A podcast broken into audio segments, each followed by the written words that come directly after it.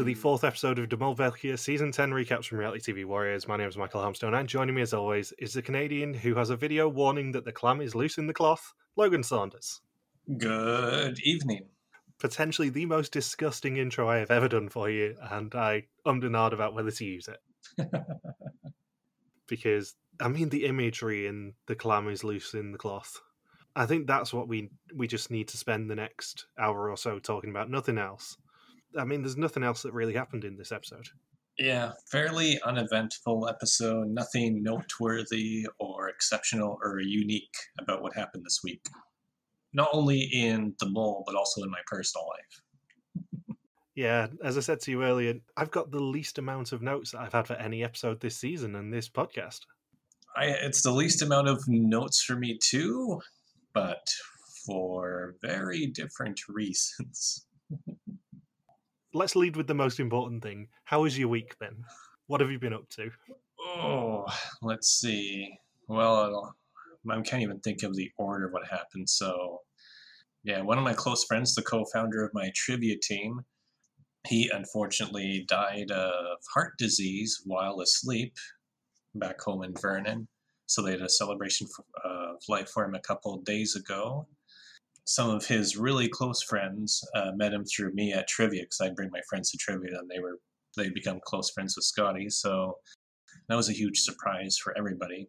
I remember even working in the pharmacy, you hear it all the time that the first sign of heart disease is a fatal heart attack. And unfortunately, it sounds like that was the case with him. I don't think he was, a, as far as I'm aware, he didn't know he had any sort of heart issues it's really strange that that happened because a couple of months ago one of my one of my friends friends from his running club she died of a uh, a heart attack or something in her sleep and she was only like early 30s i think. Yeah he was he was a bit older not but not not elderly by any means. He was probably around i want to say probably around 50 years old i would say. Yeah which is still quite quite young. Still pretty young yeah yeah, still very young to have a you know, fatal heart attack in your sleep or heart failure. You of course, I'm hearing this through the cause of death is being passed along, but the consistent narrative is he died of heart disease in his sleep. So that was a huge shock, shocker because initially I didn't I didn't believe it. I'm, everyone was doubting if that was true or not, and then after a bit more digging, and more of my friends who live back home in Vernon popped up and said, "Yeah, he he really did he really did die in his sleep." So that was very shocking considering like me and Scotty never discussed our personal lives too much, but we saw each other every week, almost every week at trivia. We co-founded the main team together that I've met a lot of uh, friends through. Some of my siblings have come to trivia. Uh, a lot of my coworkers who used to work in the who used to work as cashiers and in the uh, front office while I had my pharmacy job, they also came to trivia frequently and know know them really well as well. So yeah, it's just a huge shock for everyone in the community. So that was the first thing that happened, and then uh, Jan and I had been waiting a few months to go jet skiing. I rode the jet ski for about four minutes. We can't even figure out exactly what happened, but I uh, we end up falling over in the jet ski. It flipped over upside down. We didn't know how to flip it back over. Uh, Jan doesn't doesn't know how to swim, so that was even scarier for us. And eventually, we got we got rescued, and then yeah, the jet ski mafia came into play and wanted compensation for their damages. So that was about close to two hours of negotiations. And that's a, I don't even want to get into it. It's a really long story. for the record, Logan messaged me on Sunday, was this? Yeah. You messaged me, and the first thing I said was, Is everyone okay? And then the second thing was like, How the bloody hell did you manage to do that? Yeah um, we're thinking I probably just because the warning beeping sound came on, and the only thing we can think of is maybe I panicked and leaned instead of turned. But I didn't, didn't think I was leaning that far over for it to flip over. Yeah, so so that happened. They had to bring in, they had to try and bring in the jet ski from the middle of the sea, and they needed six men to bring it back onto the onto the beach there.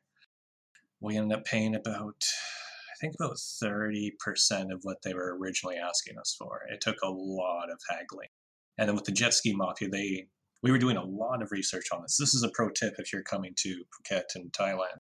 Uh, the jet ski owners have paid off people in the police. So when I came back to the hotel to get some money, I talked to the hotel owner, and the hotel owner said, "Yeah, the we know one person who works at the police station, but the jet ski crew have paid off several police officers. So if you end up going to the police, you may be charged a lot more once the police are involved, since they're being paid off by essentially by the jet ski mafia." and then we were researching other stories about people who had to pay 10 times as much as what we paid and just other horror stories. So overall we're just we're just glad we're safe, we're okay. We don't have any sort of organized crime people after us, so mm, that's to be thankful for. But completely coincidentally you are fleeing the country fairly soon. Yeah, we're leaving. We're leaving pretty quick. I, yeah, finally out of t- I think feels like it's time to get out of Thailand, not just because of wet season, but uh yeah, it's time. when is it you're actually changing countries? Obviously, we're not going to say where yet, but um, I leave here on the. I think we leave on the twenty fifth. Yeah, we're we're really excited for somewhere new. We were originally going to go to uh, another town in Thailand, but the money we paid off for the jet ski, we were thinking, hmm, maybe we'll save that bit of cash and do it next time we come to Thailand.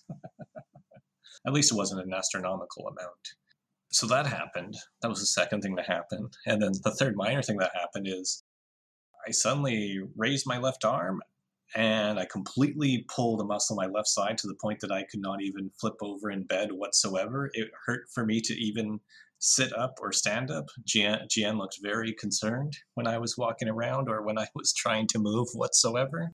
So that happened. And then we went to the hospital to get uh, my COVID booster and because of Scotty Scotty's unfortunate passing, Jan's been experiencing some some health issues. So we tested her blood pressure. It turned out to be fatally high, fatally high blood pressure. She got diagnosed with high blood pressure, hypertension, and the hospital kept her under observation for about an hour and a half total. They asked her the same questions over and over if she was feeling dizzy or lightheaded about 10 times. which she wasn't. She had other symptoms. And yeah, they kept her in the hospital for yeah, an hour and a half, being overseen by nurses and the and a doctor. And yeah, she got prescribed some medications. She's the symptoms she was having before we tested her blood pressure have greatly diminished even after two days of doses. So, on one hand, it's unfortunate that you know, Scotty passed. But on the other hand, it was that final bit of motivation for Gian to get herself checked out. And if she didn't get checked out, I mean, she had faded like I think it was, I think she got diagnosed with like 190 over 110, and that was after that was like the fifth time we had it tested. After she had laid down for like 20 minutes, it was at about 190 over 110. I think the lowest it ever got down to was 170 over 110 was the absolute best reading we had out of the five tests. That's dangerous. Yes. Yeah.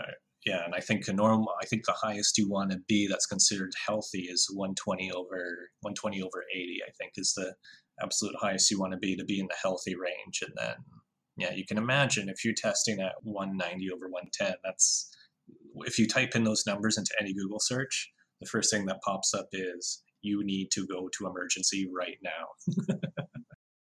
falling over in a jet ski may be the least of your problems. yeah, so my my general message to anyone listening out there, check your blood pressure. You never know what you're going to find out. And in this case, it probably saved Gian's life to get it checked and get into the emergency room. And I've had a not as hectic a week as you, but I mean, we are recording this on Tuesday, as most people know, thanks to the discussions in the uh, in the Discord about certain things that happened in this episode tomorrow is uh, my dad's 60th birthday. Oh, well, happy birthday to Ray. Yeah, so he's, uh, him and mum are away for a few days now, leaving me and Mark alone for his birthday. So we went out for, for dinner last night. To the pub? No, to a, restaurant this time. Because, oh, you know, 60th. Fancy. Fancy for the Harmstones. we went all out. Mum and dad still paid. And this past weekend, I sorted everything out for uh, for our little sojourn to uh, Brussels in a few weeks.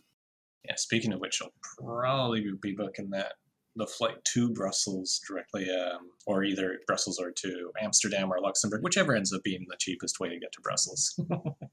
Yeah, do it sooner rather than later, I would say, because I did find out, thanks to former Molly Elizabeth, that uh, the 8th of May, which is the day that is the finale, is also Mother's Day in uh, in Belgium, apparently.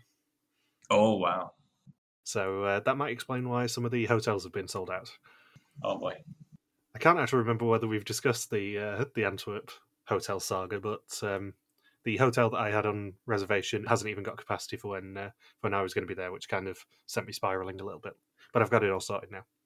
Just a, a light production meeting before we uh, before we get into the the really fun stuff of this episode.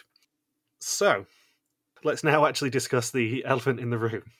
And this is an elephant that it's fair to say has made a few waves internationally because this is the first België episode in three years that has been spoilt for me, I think. And it was spoilt because Gilles De Coster, almost immediately after this episode went up, posted on Instagram all about this episode.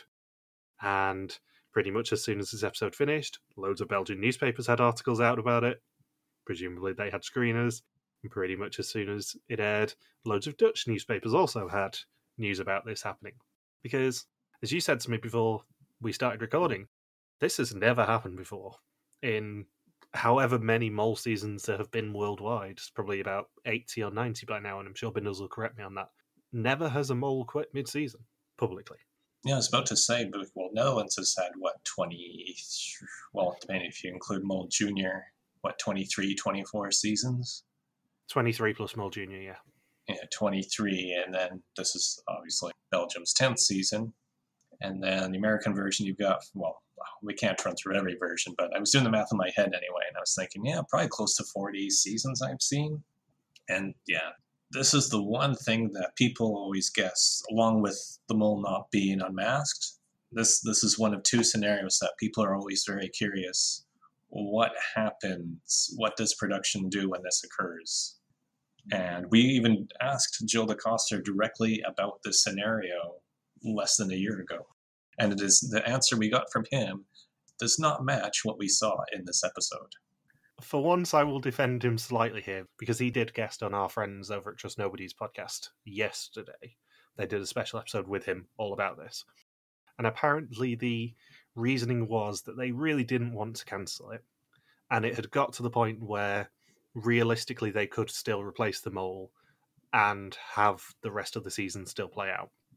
If it had got much later, if Philippe had hung on for another episode or two, they probably would have had to cancel the season because they wouldn't have had enough time to put a new mole in place and actually give them the chance to be the mole. So, because it was halfway through the season, they could still realistically go, well, technically it's now just two half seasons and we've got another mole taking over for the for the last half of the season. Yeah, the Philippe half and then the other half of whoever has been chosen as the replacement.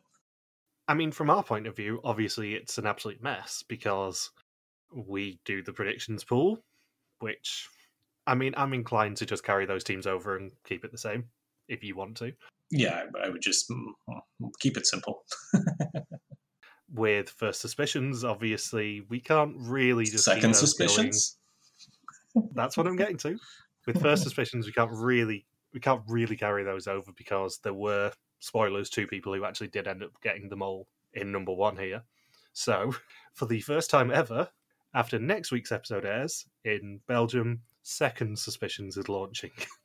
I've been deeply in conversation with myself about how to actually make this work because preferably obviously I would launch it this week but with the sheer amount of spoilers that would have been floating around had I put up loads of posts going oh my god the mole quit you can do second suspicions now it's probably safer to let everyone have a little look at the new mole's actions next week do the second suspicions and we just have two or three weeks of second suspicions and announce winners for that as well as the first suspicions people who are going to be congratulated at the end of this episode.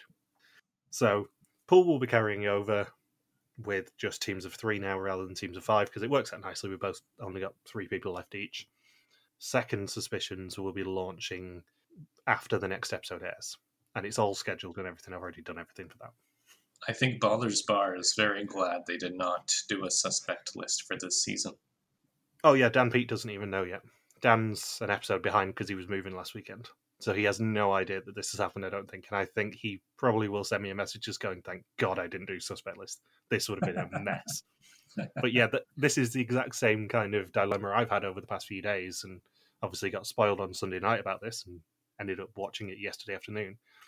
And I've been thinking basically what the easiest and fairest things to do is. And unless it was you who'd won, I couldn't carry first suspicions over. I have to do second suspicions to make it fair to everyone. So, did Jill give any extra insight behind, you know, what from, from what we didn't see in the episode? Well, it sounded like they weren't surprised. It was more of a mutual decision than we saw from from what I've heard. It had basically got to the point, like what we assumed with Naylor last week, where someone sat him down and went, do you think you can continue? Because don't worry if you can't, you're not a failure. But it's getting to the point where we need an answer as to whether you can continue or not. Because if you do continue, you're here till the end of the season, then we can't let you leave without cancelling the season. And that's a lot of pressure to put on to put on Philippe. Yeah. There was one big thing that wasn't mentioned in the actual episode, but was mentioned in Cafe du Mole, which is that after the cactus challenge in in episode one, Philippe started sleep talking when he was in a room with Bert and lamenting the fact that the team had won three thousand euros in that challenge. And Bert confronted him off camera and said, "I heard you sleep talking. Are you the mole?" Basically. And after that point, he didn't sleep. He only got naps on the toilet because that was the only place he felt safe. So for Oh, nine days, he did not sleep. That's terrible. He did a John Mark. That's the reason he left. I wish they would. That would have been a. I think the public would have accepted it a lot better if they had that detail. I can understand if they weren't able to film it, but Yeah, from what I've heard, the Belgian public is obviously incredibly sympathetic to this, as they were with Naylor last week. But yeah, apparently he he basically was just paranoid and sleep deprived, which is why he ended up leaving the game.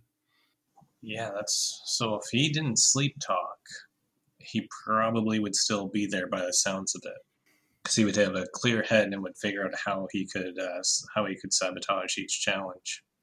Yeah, it was just that it was a spiral basically because he did the sleep talking, which then meant that people were onto him, which then meant he felt like a failure, which then meant that he was more worried about it, which then meant he didn't sleep as much, which then meant he failed more, and that it just became a, a vicious cycle basically.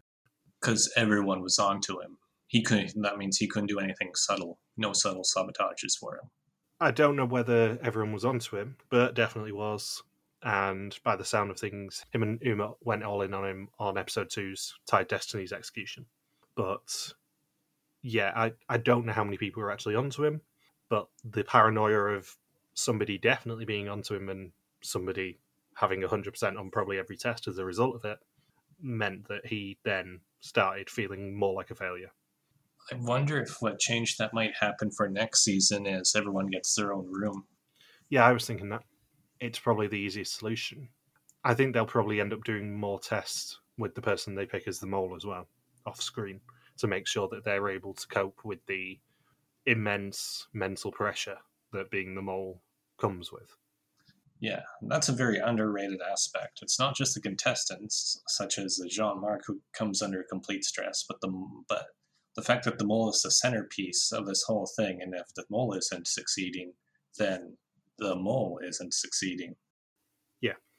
and you can tell in the past in the past few episodes they were doing really well in the challenges overall, and I'm sure he was just annoyed, like I can't get any momentum going. He probably felt like he was running up against a brick wall too for the last three episodes. Oh, yeah, because the team have been very successful and basically stonewalling him. Uh, Even with the design, like one thing that when I point out that seemed really off to me in my notes was when they were figuring out the three groups for the drag queen challenge, and then Philippe was super quiet and reserved, and he just ca- quietly said, "Yeah, I guess he'll be a designer," as if he had no desire to be in any of the three groups. And then even during the challenge, uh, he let Anka take complete charge of the designing task, and he did very he contributed very little. I know that was part of this, the sabotage, but it was to the point where he was super reserved and was just letting the group dictate what would happen each challenge. I bet you that was the huge red flag for production where they intervened and told Philippe and probably asked him, you know, this isn't going to get any easier. The group is smaller. That means you're going to be under a microscope even more. To what the the revelations from Cafe de Mol, thanks to Philippe on uh, on the Bothers Bar Discord, were it started to unravel for Philippe after the Cactus Balloon Challenge on day two. This is actually mentioned in episode one by Bert. He revealed he was the mole in his sleep, saying how disappointed he was that they earned 3,000 euros, and Bert being able to repeat this back to him literally.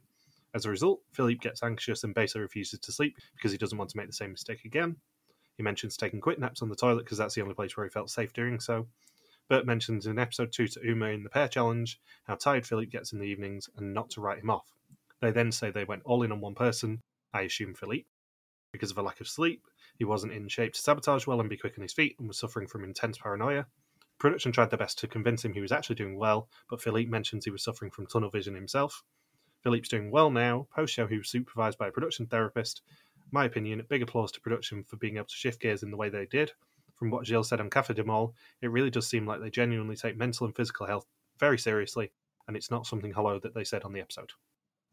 Yeah, these are two two very very unique episodes to air back to back. We get our first, essentially our first medical evacuation due to a physical injury, and now we lose somebody due to a mental injury. Yeah. And not just someone, but the mole. we lose the mole. the centerpiece. there is no way to understate it. The mole has never left the game early before publicly. And I say publicly, obviously, because as we mentioned, it may or may not have happened in a Fiesta Mole season fairly early on. We don't know still. I can only imagine Netherlands and Belgium, they're watching news like, and this is the latest in the Russia Ukraine conflict. Oh, wait, wait, we have to interrupt you. Breaking news the mole has quit. it has genuinely made massive news in Benelux. It's quite startling how much how much of a big thing this has become in both Belgium and the Netherlands.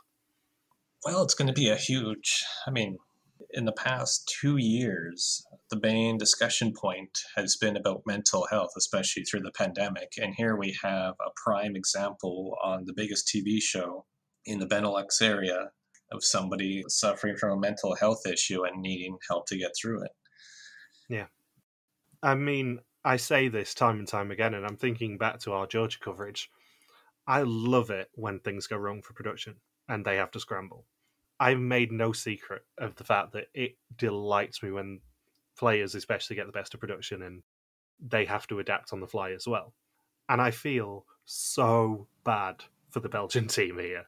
It's the first time ever when something like this has happened, and I've gone, actually, I feel really, really bad for them because you know as well as I do that after Vietnam, Gilles loved the season, as does pretty much anyone who's seen it. But he said to us at the finale, I never want to have to pick them all on location again. It was so stressful. And now he has to do it again.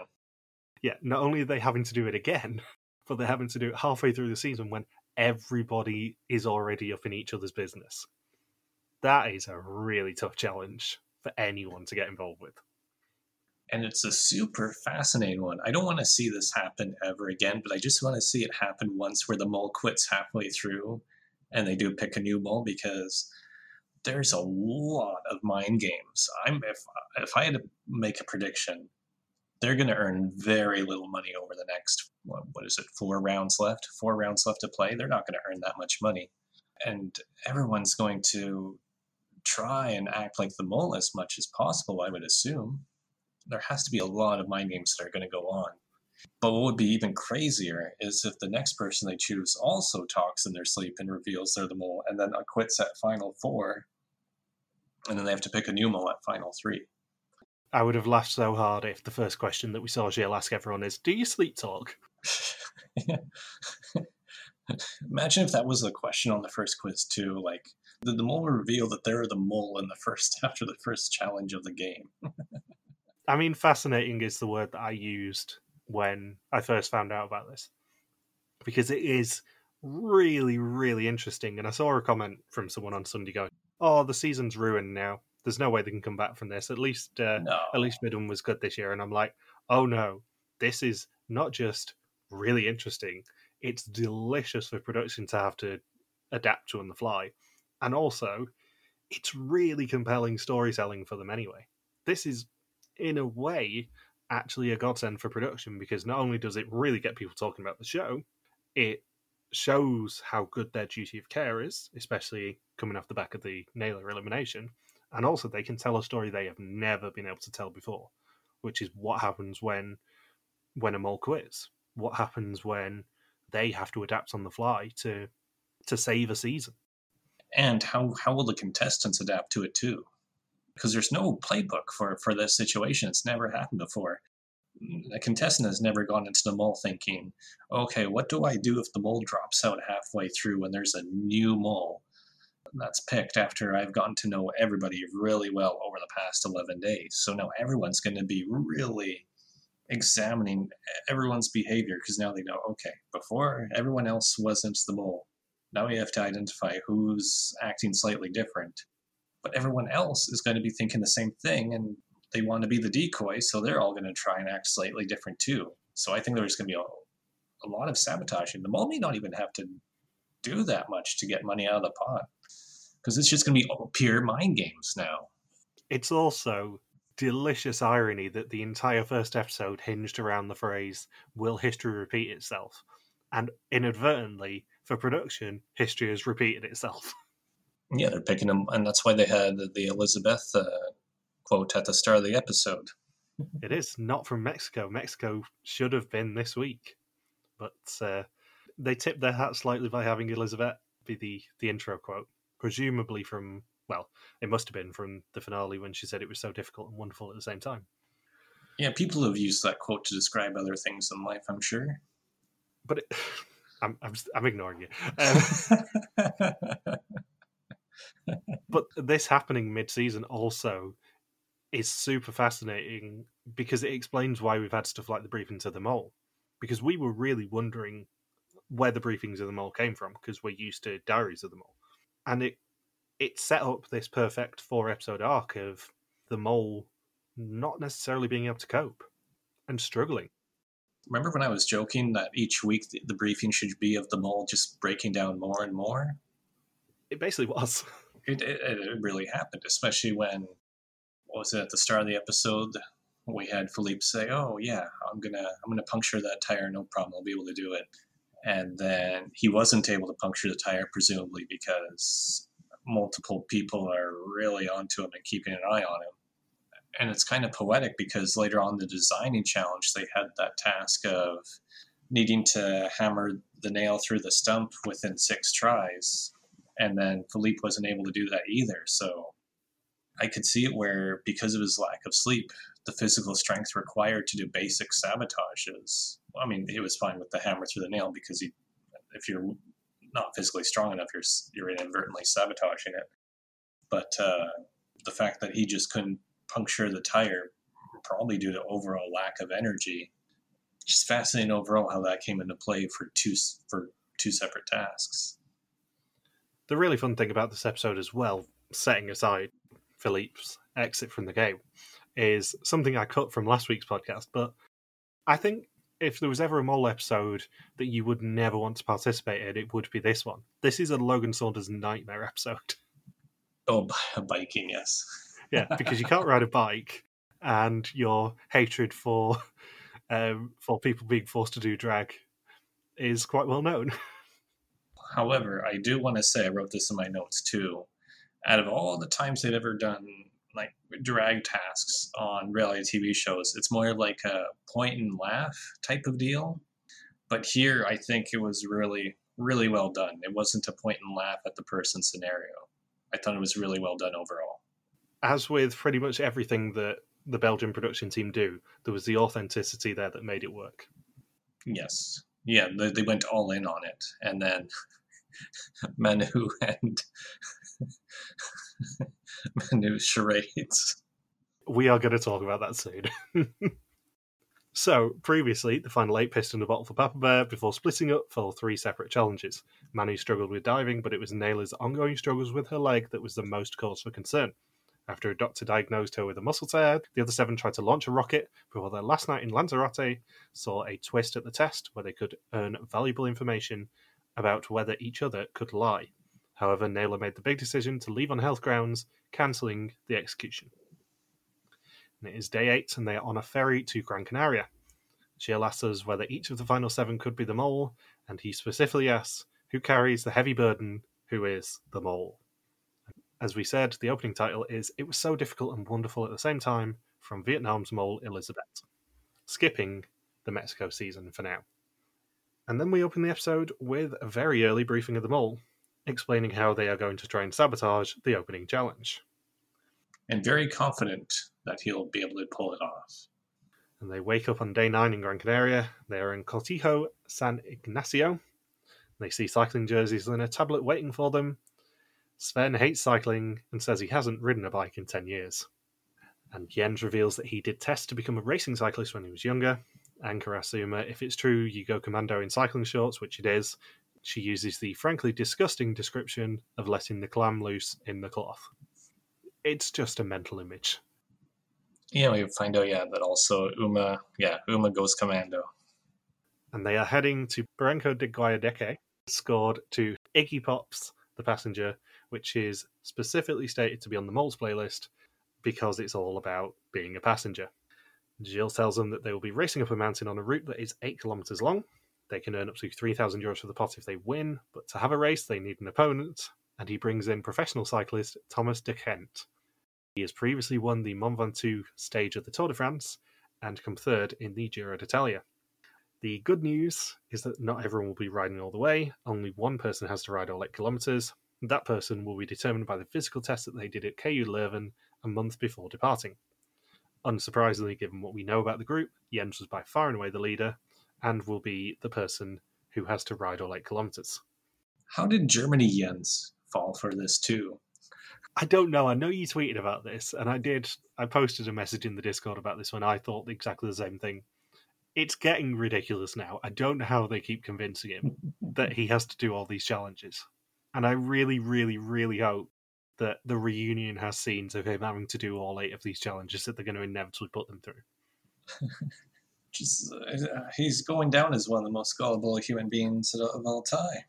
Last week's episode title did translate apparently, as the most gullible yens in the world, inspired by your brilliant pun. Surprisingly, no one has corrected the Dutch on that, so I'm assuming it's correct. But he really is the most gullible person I think they've ever had on this show if he's done all four of these challenges so far. I don't understand how he keeps falling for it. Like the preview for next week showed a water slide. Did he do a bunch of water slide testing too? When they said, "Oh no, this is just for a dating show." Yeah, but he did it in the Ardennes. That was the problem. They set up a uh, a water slide in the Ardennes for him. yeah. That would be freezing. Their route is 18 kilometres shorter than Thomas's, determined by the experts to be the exact amount required for him to arrive at the same time as Jens. The other six have three potential finish lines and have to decide who stops where, and they pair up Anke and Manu for 500 euros, Uma and Sven for 1,000, and Philippe and Berts for 1,500. They only earn that money if Thomas doesn't beat the duo to their respective finish line, and only earn any money if Jens isn't beaten to the top of the mountain. Obviously, I'm way more up on my cycling than you are, and I have to say, Thomas had a few very unfair advantages here. It is a bit unfair to them that they weren't provided with proper cycling shoes with clip in ability. Obviously, it's probably a little bit of a liability with certain people in this cast, but it makes you significantly more efficient. Thomas also is wearing a proper cycling skin suit, which is significantly more aerodynamic so he would have been much faster as a result of that. They're the two main advantages that he had, other than you know being a professional cyclist and being much better at cycling than any of them. Yeah, he started how many kilometers back of them? Eighteen. That's a fairly decent equalizer. Yeah, the other thing that is worth flagging as well is that Jens says he was training to become a professional racing cyclist, and racing cycling is a completely different discipline to being a mountain climbing cyclist yeah, long distance, right? A lot more strenuous, a lot more cardio involved. Sprinters, obviously, short distance, maximum power. Climbers, obviously, are basically mountain goats and much better over a, a hillier terrain. And as they said at one point, I think, I think the last stage of this race was fifteen percent gradient at one point.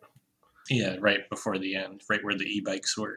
Yeah, which is absolutely bonkers to even think about having to pedal over. So Anke and Manu end up being only a kilometre from their finish line, but Thomas catches up quickly. They can stop Thomas in his tracks by doing a track stand, balancing on their pedals without touching the ground. As long as they are balancing, he cannot move on. Anke plays psychological games with Thomas, but they only last a total of 40 seconds, and then Gilles picks them up in the support vehicle and is not exactly kind to them. Wonder how bored. How bored would you have to be to balance like that for an hour and three minutes? Knowing cyclists, I'm not surprised. Um, track stands, as the name suggests, is more of a um, a thing on the velodrome, which I have done once and was absolutely terrifying. It's more of a thing because you are obviously at a particular start line. You have to, you don't want to be stood on the ground while everyone else is getting a standing start, basically. So you have to learn to track stand and be able to balance on the pedals. So I'm not surprised someone has done that for an hour. Imagine being the person who keeps trying to break that record and then you find out, oh, you lasted an hour and two minutes, hour and one minute, hour and two minutes and 20 seconds. yeah, it's obviously a ridiculously difficult thing to do, especially if you've never tried to do it before, as I suspect Anke and Manu haven't. It requires a very good sense of balance. So Sven still has 300 metres to pedal, but Thomas is only 800 metres behind him. They can stop Thomas at the second line too by naming as many Belgian Tour de France stage winners as possible since the year 2000, and apparently there are 13 of them. Philippe reaches the second line and has to be told he's got one more to go. Sven reaches the line and beats Thomas there to potentially earn them a 1,000 euros. And then Sven proves his trivia credentials by rattling off five different correct answers. Each correct answer gives Thomas a 10 second penalty, but as soon as they name one incorrect cyclist, he can start moving again. Philippe then falls behind, still having 250 metres to go to his line, and Thomas is 600 metres behind him. Bert reaches the third line where he can hold Thomas up one more time. However, he needs Philippe there to do it. Philippe gets a cramp and struggles just about crossing the line before Thomas turns the corner. They can stop him moving by doing the Fort Boyard classic mini challenge of holding stones above a wire between two posts. As soon as one of them hits the rope and breaks it, Thomas can start moving.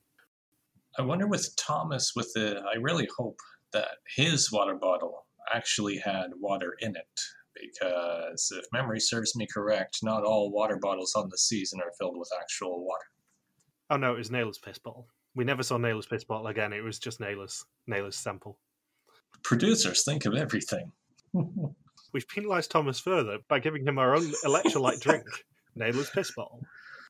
Then we'll tell them, no, no, this is the real water bottle, and it'll be a thermos containing containing very hot coffee.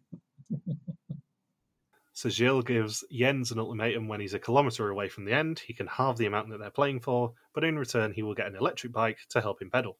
It is waiting for him right at the last kilometre, and he decides to take the offer and swaps for the e bike. I don't know. That was really suspicious. He really went up in my suspect list. This is the thing. We're now doing a podcast where I mention suspicious things, and we both just have to go, yeah, they're not actually suspicious because he wasn't the mole. yeah, it's all for naught. yeah. This is not for the first time with us, utterly pointless speculation, and it's delightful. He went up to number four on my suspect list after this task were you still doing your suspect list up until the Philippe quit? Yeah, up until he announced he was quitting. I'm like, oh, Philippe was number five. Once again, someone who I did not suspect to be the mole went home, even though that person was the mole. That's how bad my luck has been all season. So Jens gets some support from the crowd as he pedals past people at picnic tables. The support car are disappointed to see that he took the e bike, and he's only 400 metres away, but Thomas is very much catching up. And he crosses the line, earning the team 1,500 euros of 3,000 for the challenge. Thomas is 52 seconds behind him, less than the total of what the team slowed him down for. Anke asks if he's coming for a drink, and he, of course, says yes. Now, the one thing that I do need to mention on the subject of Philippe not being able to pop the tyre, it might not be that he didn't have the strength. It might just be that production stitched him up a little bit. Because up until Jens switched bikes, they were on proper road bikes.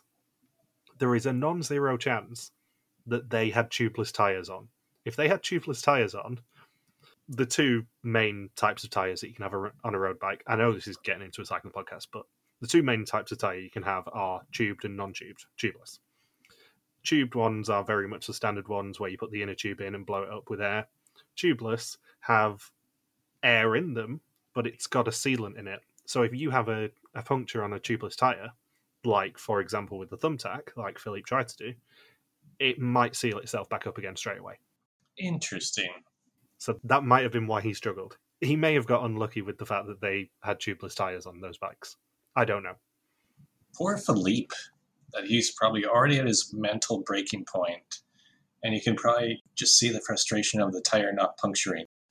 I will also say it is quite hilarious that in any other situation, I think they probably would have given Thomas a um, a mole themed jersey to wear as, as the opponent. But of course, because he's a professional cyclist and sponsored by certain companies, he did have to wear his Lotto Soudal kit. Oh, I didn't even think of that. Yeah, he won't have been allowed to wear another um, another kit, even if it wasn't a sponsored kit or another team's kit. He will have had to wear his Lotto Soudal one. Are there any famous Canadian cyclists that are well known in Europe? Uh, Lowell Taylor, he's one. Well, that wasn't a contestant on Amazing Race Canada. Uh, not that I can think of off the top of my head.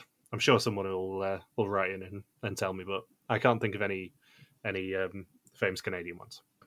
Yeah, because it's just the idea that people can make a ton of money off of various cycling competitions would just blow people's minds in Canada. All we know of is the Tour de France as this funny little event that happens every summer, and that's about it there has been exactly one Canadian who's won a stage at the Tour de France. Out of like thousands of stages they've done in the Tour de France over the past 50 or 60 years. Yeah, and that was 1988. I think that was the same year Canada was in the World Cup of soccer. And then we're in the World Cup, uh, not for, not for 2022, but for 2026. I believe they qualified. They won't have qualified yet, I don't think. Hang on. Or no, maybe it is for this one. That's how little I pay attention to soccer. Hang on. Well, the the next World Cup is the end of this year. It's in December. Yeah, Qatar. Yeah, they are in the World Cup. Awesome. Oh, they're in the same group as Belgium. Ah, don't tell Gilles that then. He'll be trolling you. So yeah, in summary, in terms of Wikipedia at least, there are no famous Canadian cyclists. Now it's been a a recurring thing this season where they've been a little bit coy about when they actually filmed. And I can tell you we do now have a definitive answer on that. Because day one was November 4th. And the reason I know this is because of a website called Strava. Are you aware of Strava? Nope, never heard of it. So Strava is like Facebook for people who want to brag about their physical achievements. Oh, like Endomondo. Okay. Yeah. Um, but one of the people who wants to brag about their achievements is professional cyclist Thomas De Gendt, who, in fact, uploaded the entire bike ride that he did on this day to his Strava on November 12th. Is there a clue on his route? Does the did his route? Well, I guess the clue doesn't have doesn't help anymore when the mole has quit after that task. no, but from that I can tell you that the ride up the, the mountain took him about one hour and 17 minutes, and the ride down the mountain only took him 33. Uh, the climb from the sea was 3,438 feet, and he averaged 15.1 miles an hour. And his maximum, which I believe was on the downhill section, was 48.7 miles an hour. And it was 62% humidity. It's a fair amount of humidity. Hence why he was absolutely knackered when he was at the top of that mountain. It's also fun to note that looking at his Strava, which as a professional athlete he does not have restricted to the public's view, which is incredibly entertaining for this podcast, um, it looks like he literally just flew into the Canary Islands for this challenge and then flew back home. Get a drink with them? Yeah, he, he didn't upload another ride in the Canary Islands. Is this next one, I guess, just when he gets back to Belgium? Yeah, his next one, weirdly, was actually in Leuven in Belgium. So it looks like there was a non-zero chance that he flew in for this challenge and then flew out again a few days later. Oh, a few days, okay. I'd guess a few days later. You wouldn't fly in from Belgium, do a bike ride, and then fly back. I don't think. You'd presumably spend a few days there. Maybe he's a busy dude.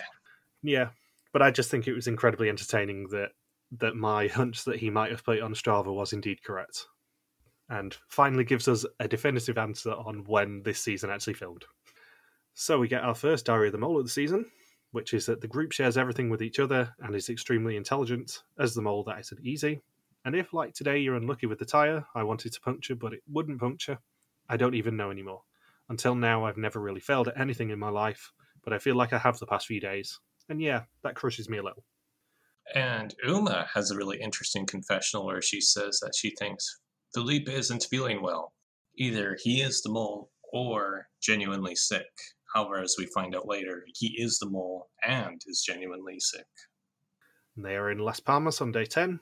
Everyone's still recovering from their exertion the day before, and Gilles comes in and tells them that they're not far from Maspalomas, where, as luck would have it, gay pride is happening. He's first looking for three men without stage fright. Sven immediately volunteers. I don't think I've ever seen anyone put their hand up faster. As does Bert, as he hopes they will, quote unquote, paint him like a drag queen. Philippe says he would rather not, which leaves Jens as the third man to do it. Yeah, they really, those three guys are ready to put the ass and in Maspalomas.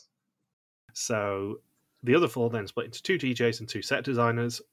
Uma and Manu volunteer as DJs, leaving Anke and Philippe to be the set designers. And as she's leaving, Manu does tell the guys to remember to shake their asses. Yeah, Manu has a vulgar sense of humor throughout this episode, especially during charades. I don't know how anyone can hate Manu. She is very much my kind of people in this episode. Yeah, I was about to say, me and you would probably get along with Manu really, really well in real life. Oh god, yeah. I'm very much looking forward to meeting Manu in a few weeks. I think she would be very fun. You know how we always get a good vibe from at least one person in a season, whether that be someone like human golden retriever Axel or known villain Bart. I feel like very much Manu is our kind of people. So Bert, Sven, and Jens will become drag queens and have an appointment with local drag phenomenons, Geo and Dave.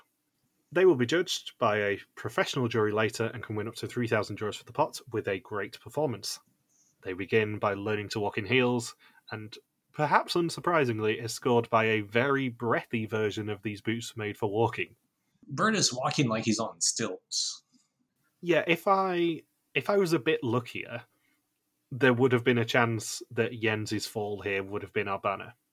Because his ankle goes sideways and it is very entertaining. Jens is another person who, perhaps unsurprisingly, especially after last week's discussions about how much I love Jens, he's very much the sort of person who I'm very much looking forward to meeting because he is very enthusiastic no matter what he does. I think that's the best way to describe him. He's just incredibly enthusiastic and happy to be there. And it's infectious. Imagine if Nayla was still in the game. She would have had to do the cycling challenge, which I think she'd have to quit after two seconds. And then imagine her trying to be a DJ. Obviously, we're going to get onto the DJing because I'm not sure I've laughed as hard at anything in the mole this year as I did when the terrible recorder version of Wrecking Ball started playing. yeah, it's like an elementary school fifth grade class playing it. Maybe Joe played it himself. That would be funnier. I don't know whether we've ever discussed my love of Bad Woodwind, but oh, it makes me laugh. And it was just so unexpected. You obviously have Gilles saying, skipping ahead slightly, Gilles saying, because they didn't manage to get this uh, get this song, they're going to have a uh, a less professional mix. And it starts playing the proper version of Wrecking Ball, and you're like, hmm, maybe they're just going to have to, you know, do a bit of do a bit of mixing like they did in the uh, in the Colombia finale or or something like that, and then it just fades into the worst rendition of Wrecking Ball on a recorder you could ever imagine. I mean, we praise their comic timing so much on this show, but that comic timing was flawless. It was just beautiful. Just the pure confusion. And the fact that there was absolutely nothing that they could have done about it and instead Sven had to kind of sexily dance to a children's recorder version of Wrecking Ball. If I'm not mistaken, I think at one point during the montage of showing them prepare the um, the performance and the designer set, I could have sworn there was a remix of PIMP by 50 Cent playing. Yeah, I think there was. This challenge was way funnier than I was anticipating. I think that's the best way to describe it. It was just way funnier than I was anticipating. So Anke and Philippe must decorate three backdrops, initially with a basic set of supplies. They can earn a second table of supplies by hitting a nail into a stump in six hits or less, and each get one attempt. This is also, just like with the holding a stone over the wire, a mini game from Fort Boyard. So this week's theme is Fort Boyard. And uh, Anke really comes off really suspicious here because she was so close to getting that nail through and she mess- messed up on her last hit. It is actually surprisingly difficult to complete that challenge correctly and win it, I would say. It's a tough mini game to win that.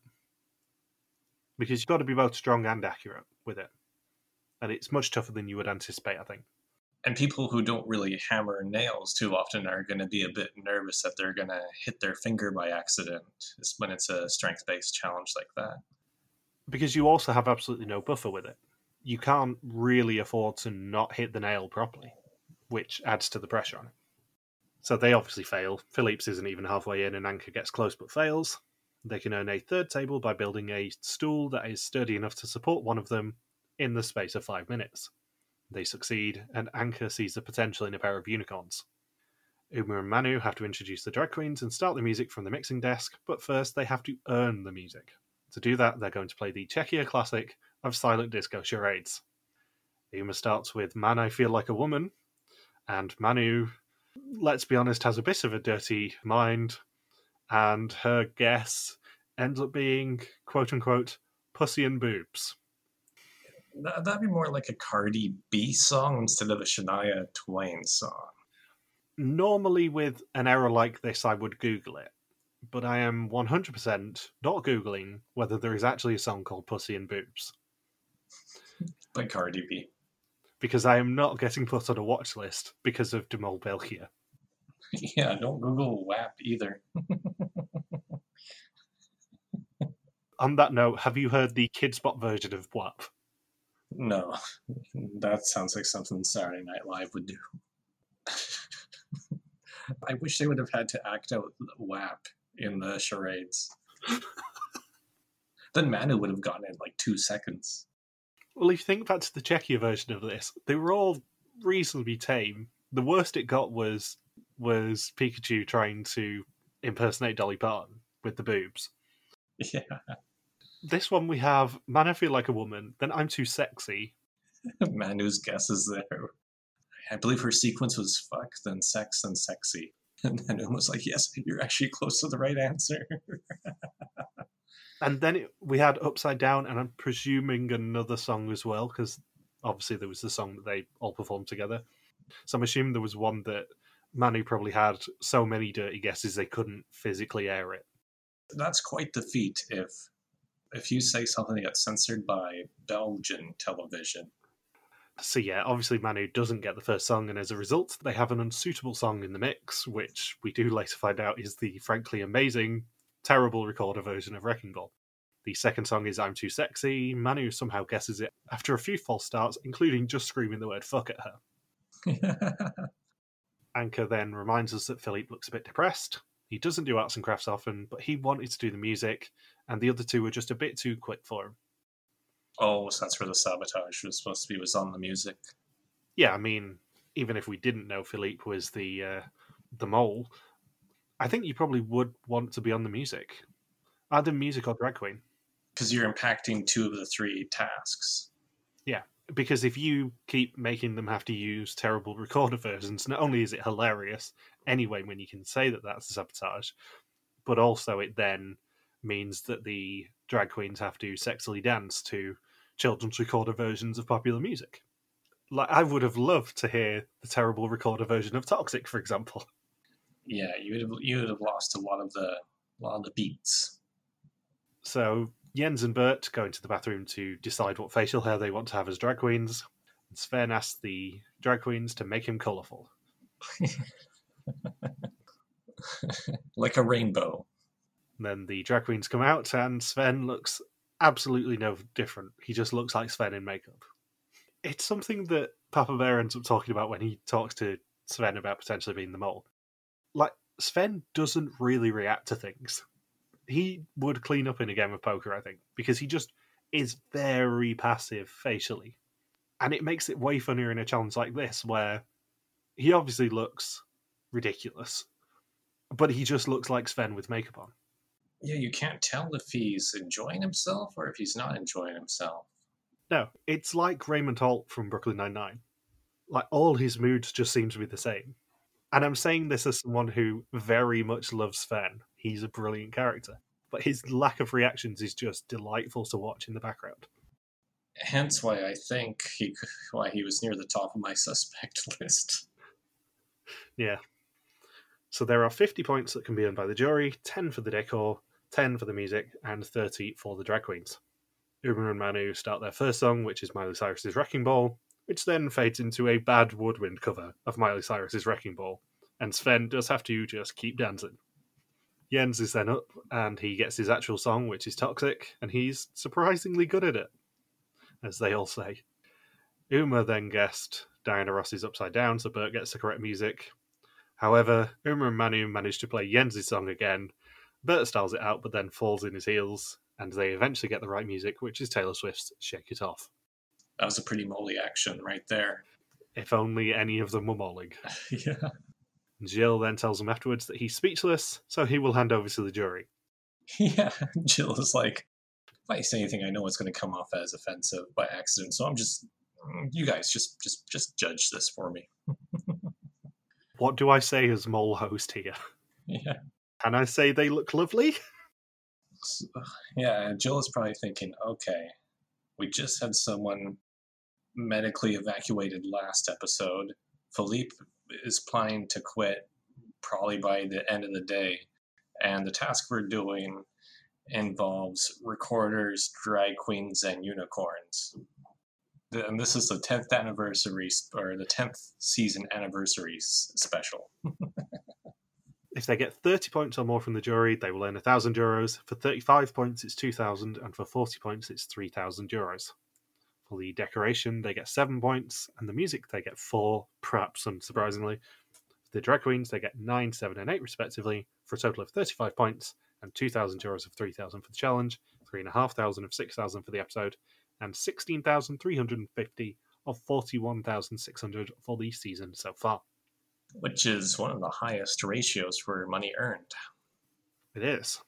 As you said earlier, though, I suspect that that ratio is probably going to drop next week.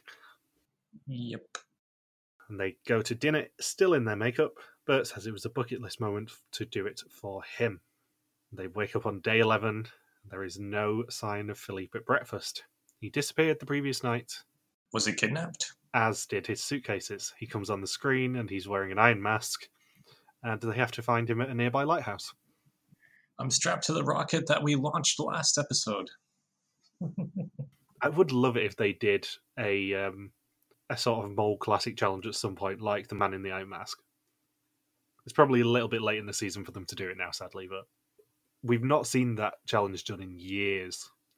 The last one, I suppose, was uh, Hannah's kidnapping in uh, Argentina. Yeah. With the pizza? They are worried about him being burned out, and apparently he has been struggling for days. Gilles meets them in the courtyard next to a screen, and Philippe leaves them a message. He explains that he's been quiet for a few days and that he was the mole they were searching for. I thought with J- Gilles's sense of humor that there was going to be like a really dr- dramatic pause, and then the screen clicks back on, and Philippe says, "Kidding, gotcha. I'm just quitting. I was a contestant. Bye." No, yeah, I'm actually the mole. Nay. in his briefing on day one, he was relieved that he seemed to be doing well.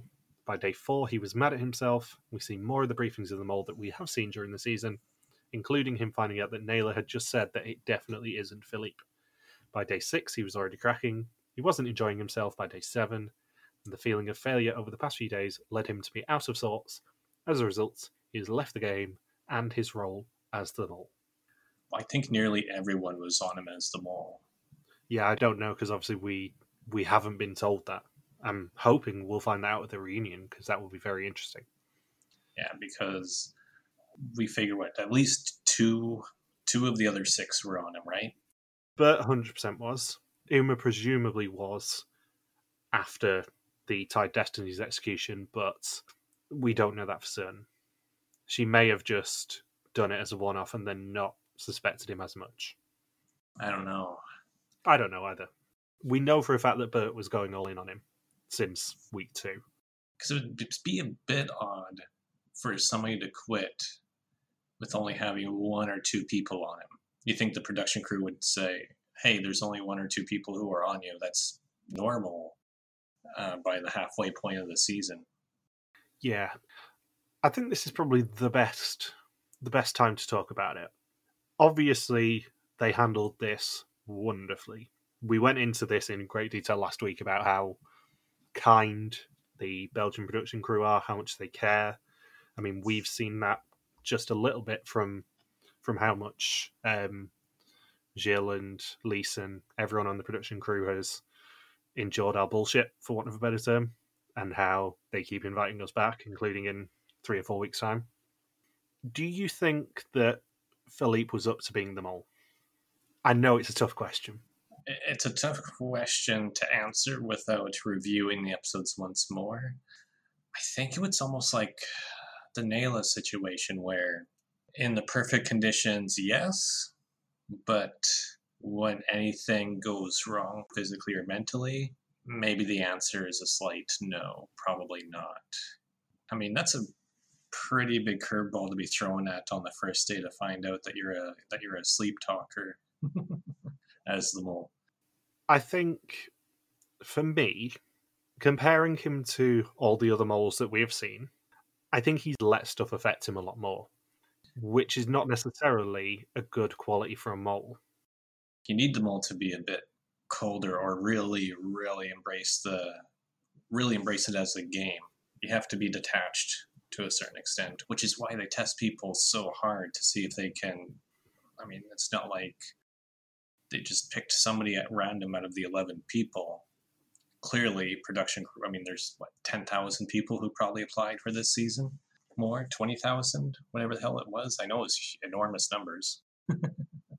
it's a huge amount and it grows every year. And they say, oh, yeah, we're going to cap it this year. And then they inevitably don't because they might lose someone good out of it. Yeah, so the fact that Philippe was picked as the one person they wanted as the mole, tweeted out from like 20,000 down to that one person, he clearly must have demonstrated a lot of very strong traits to be the mole. Yeah. The curveball to all this, of course, is the fact that cast your mind back to week one, and we actually found out that Philippe was one of the intruders last year. So potentially they have had him in mind for a year plus at this point. Because as we know from this episode, they didn't start filming until November 4th. They filmed in September for Germany. So he would have had a year keeping the secret potentially of, oh, I was one of these intruders. He presumably applied again. He got through all the tests again. He met up with production and they said, not only are you definitely going this year, but we want you to be the mole. And I think that that might have played in his mind as well because he came into last season knowing that he probably wasn't going to get through. He might be on the mole, but he might just get a taste of being on the mole. And then he gets a call again and goes, You're definitely on the mole. Not only that, but you are going to be our number one person. You are going to be the mole. And I wonder whether that played into his head a little bit. I wonder whether he overthought it. But you think the production crew would be able to pick up on that because they test, the mole gets tested more than any other person. And not only that, but Philippe has had, I mean, they were anticipating Philippe to be a contestant last year too. So you could argue that he's been tested more than any other previous mole they've had. So it's very interesting that they had all of this data on him, more data than any other person they picked to be the mole. And it and I mean, even production crews said you weren't a failure, Philippe, but the fact that they were just so surprised that he had to quit halfway through. They're going to be reviewing the data on that quite a bit to figure out how can we avoid that situation in the future. Yeah, let's be perfectly clear. We're not blaming Philippe. We're not blaming the production crew. We're blaming absolutely nobody here. But it's a fascinating situation. Yeah, because you want to you you want to be thinking what what went wrong, what went wrong for this situation to happen because it's like the worst nightmare for production. Other than maybe while they're on Gran Canaria, the vol- volcano erupts and they all burn in lava or something like that. Yeah, it's an absolute worst case scenario for production. And it's very interesting as an outsider here watching it and going, what happened? How could they do this? How did they stop it happening again?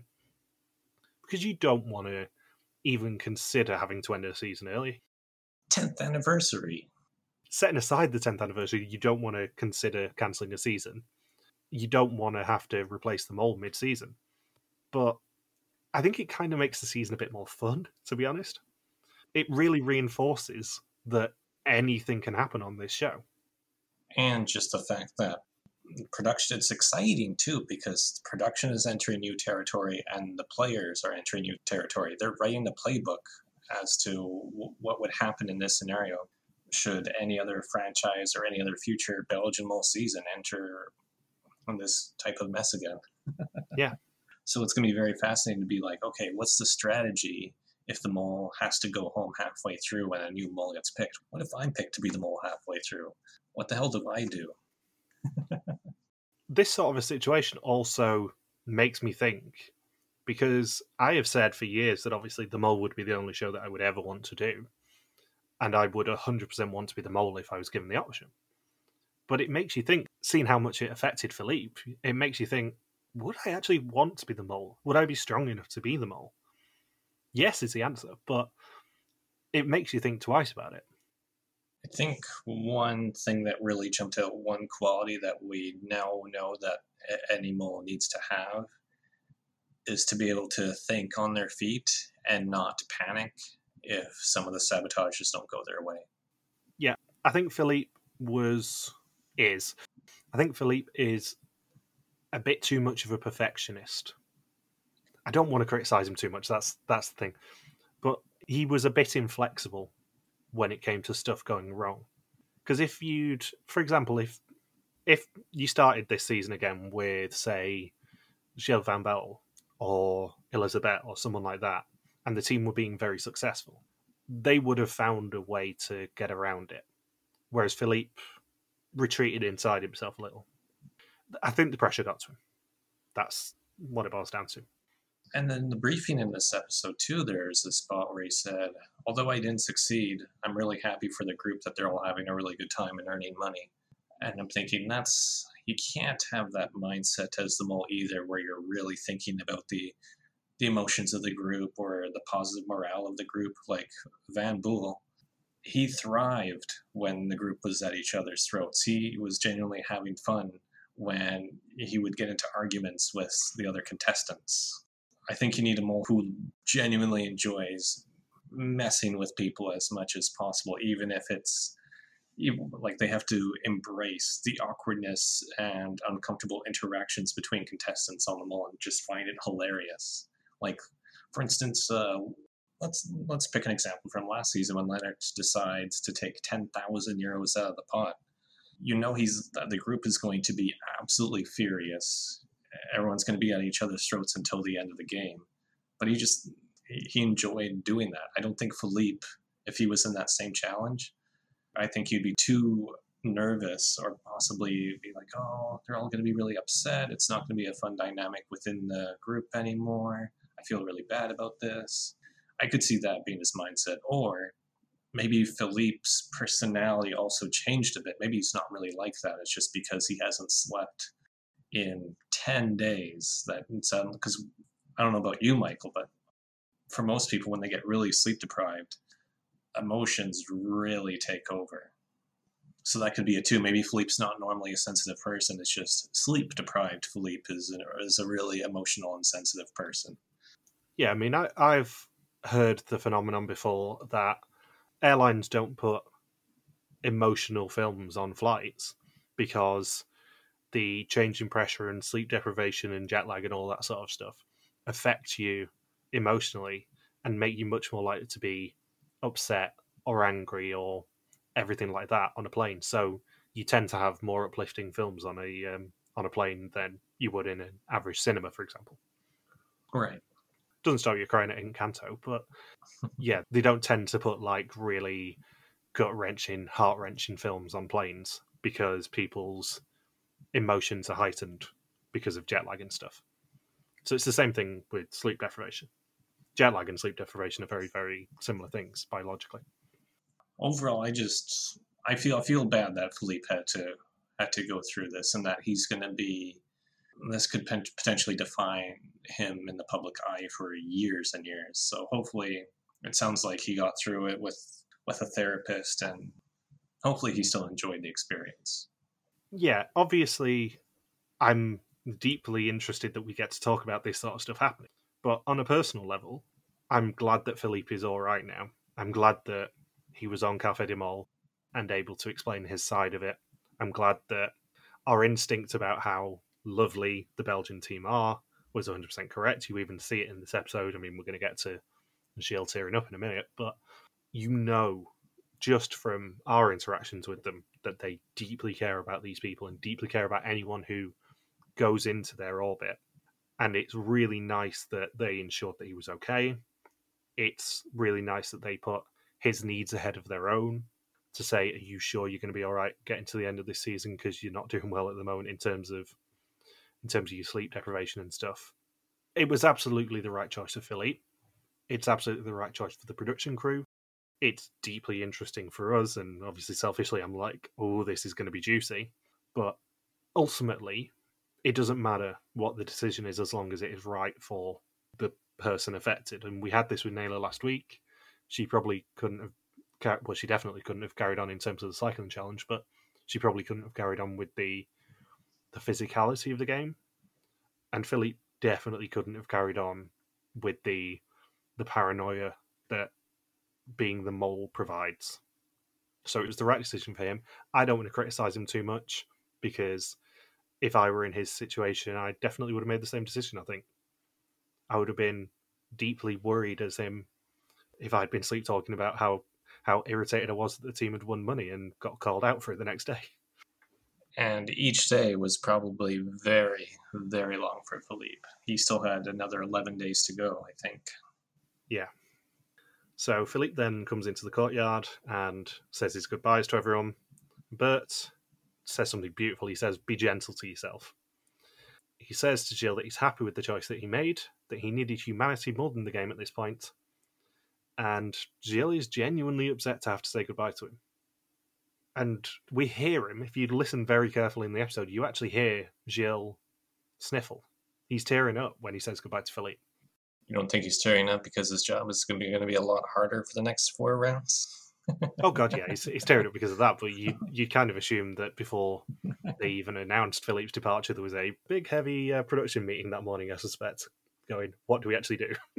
I, I bet you there were production meetings going on for several days. This wasn't an out of the blue thing, I don't think. No. I think they had a solid about, probably even starting with round two, they were probably starting to really worry. Yeah, I agree. Um, I would have loved it, however, if Philippe did turn around to him and say, Don't cry for me, Gilles De Coster. The truth is, I've never left you. that could have been an Argentina quote. Gilles then explains to the group that health comes first, whether that be physical or mental, but it does have an effect on the game. There is no mole anymore, and that needs to change. And of course, if you pan the camera around, you'll see that everyone is just impersonating the hyenas from Lion King, going, No mole, no mole, la la la la la la. And then Gilles has to snap them back and go, Idiots! There will be a mole. One of you will be mole.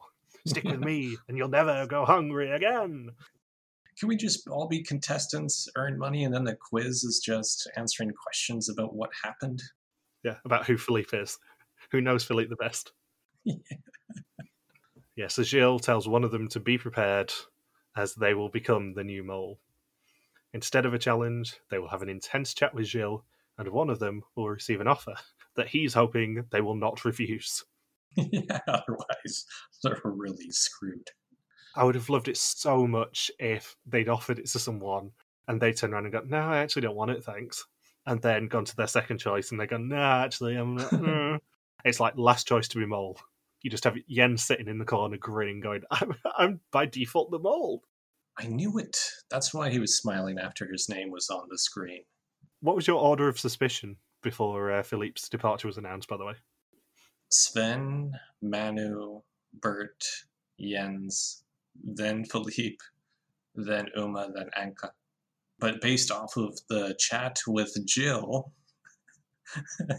and seeing their name typed in, Yeah, we're going to get to those in a minute um, because it's not who do you suspect this week, it's who do you think Papa Bear offered it to.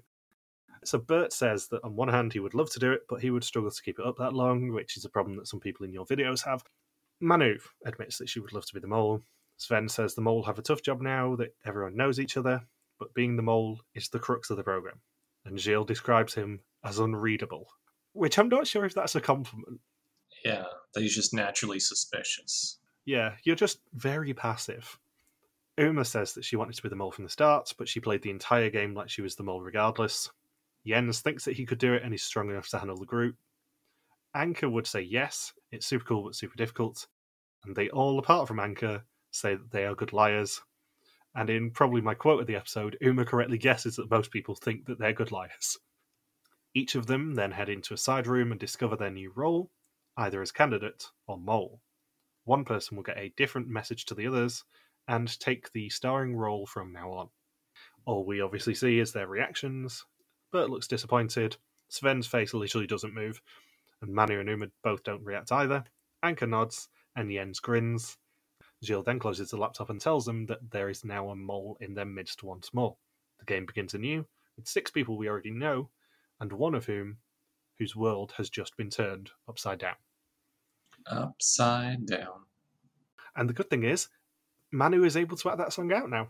We know that from this episode. Yeah.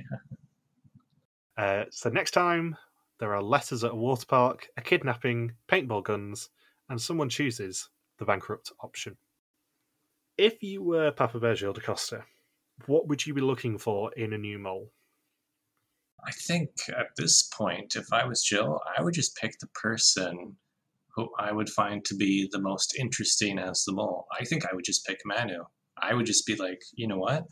We've had two really weird things happen. Let's just pick somebody who would be a really fun mole to see how it would play out, and I would pick Manu. The overriding thing, I think, has to be someone has to find that mole. I think somebody will. They have too much information on each other. They basically have to scrap the first four tests worth of questions, which then means they're going to be limited on the uh, on the finale test. But they have to ensure so that two weird things don't happen this season, in terms of the two things that we've wanted an answer to all the time. We don't want both of those happening in the same season. So you have to pick someone who's going to be a reasonably obvious mole. You have to pick someone who's going to be not necessarily openly antagonistic, but someone who will challenge the group and someone who, even if the group knows who it is, they will have to go out of their way to get in the way of. And I think you probably pick someone like Jens, who very much has brought a lot of the money in, but is very much enthusiastic no matter what he does. Or, as you said, you pick someone like Manu. Because Manu also solves another issue that Gilles talked to us about last year, which is representation. They don't have many many non-white contestants on Belgian Mole. That's purely because of the applications. He said to us that they don't have many many minority groups who apply. I think it would be very interesting to then make Manu the Mole off the back of that statement. Purely personally, I would love it to be Jens because I think he would be a hilarious mole in the next four episodes. I think he's going to cause absolute havoc if it's him. Yeah, that's another way to do it too. Just somebody who's going to be really. I think you need someone who's going to be really aggressive. I think if Jens is the mole, he's going to be spectacularly aggressive with these people, and I love that. That's exactly what they need to end this season. I think he's just someone who is utter chaos. Yeah, make it a combination of fun and aggression. Yeah. So, who do you think Papa Bear selected? You can have two suspicions. I think he picked Manu. Manu and maybe Sven.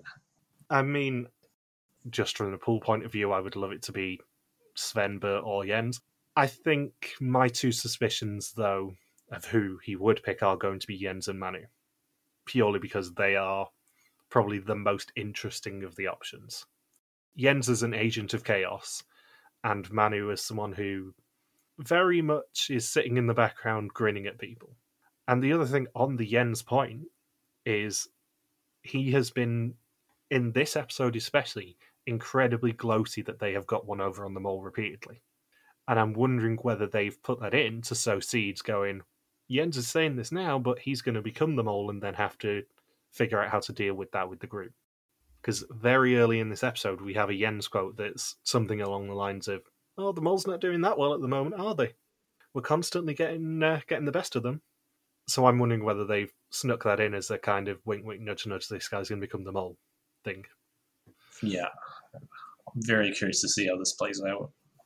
Uh, so, with Philippe going home, your team is now all the girls, Anke, Manu, and Uma, and mine is now all the boys. Sven, Bert, and Jens. Let's hear it for the boys. We're not redrawing the pool because that is far too much grief at final six. And I do have to say, congratulations to Bram and Jack, who had Philippe as number one in First Suspicions. First Suspicions is obviously now null and void. Next week, we'll launch Second Suspicions as soon as the episode is finished. I can't believe I'm having to even prepare for Second Suspicions. You'll need to rank everyone from 1 to 6, including next week's boots, and you'll have until episode 6 airs the following Sunday to fill it in. Who do you think is going home next week? Yeah. I don't know, Anke.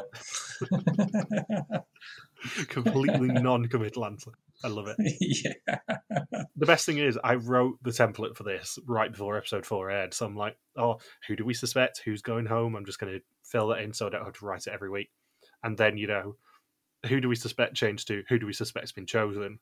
And who's going home next? I have no bleeding clue. I don't know. Based on how my past week has been going, I have no fucking clue. Purely from a non confusion point of view, probably one of Anke or Uma would be great for me because I keep mixing them up and having to re record that. have you got anything else you want to say? After two hours of this? No, I don't. I'm good. In that case, thank you for listening to our bumper De Mol België here season 10 recap. We'll be back next week to continue the hunt for the second new mole in the Canary Islands. Don't forget you can contact us on Twitter, Facebook, YouTube, or Instagram where we are RTV Warriors. Or you can email us on contact at rtvwarriors.com. Logan is on Twitter at Logsquacky, and I am MJ Harmstone. Thank you as always to Natalia for the subtitles, and we'll see you for hopefully a bit of a calmer episode next week. See you later. Peace out and just chill to the next flavoring. No king, no king, la la la la.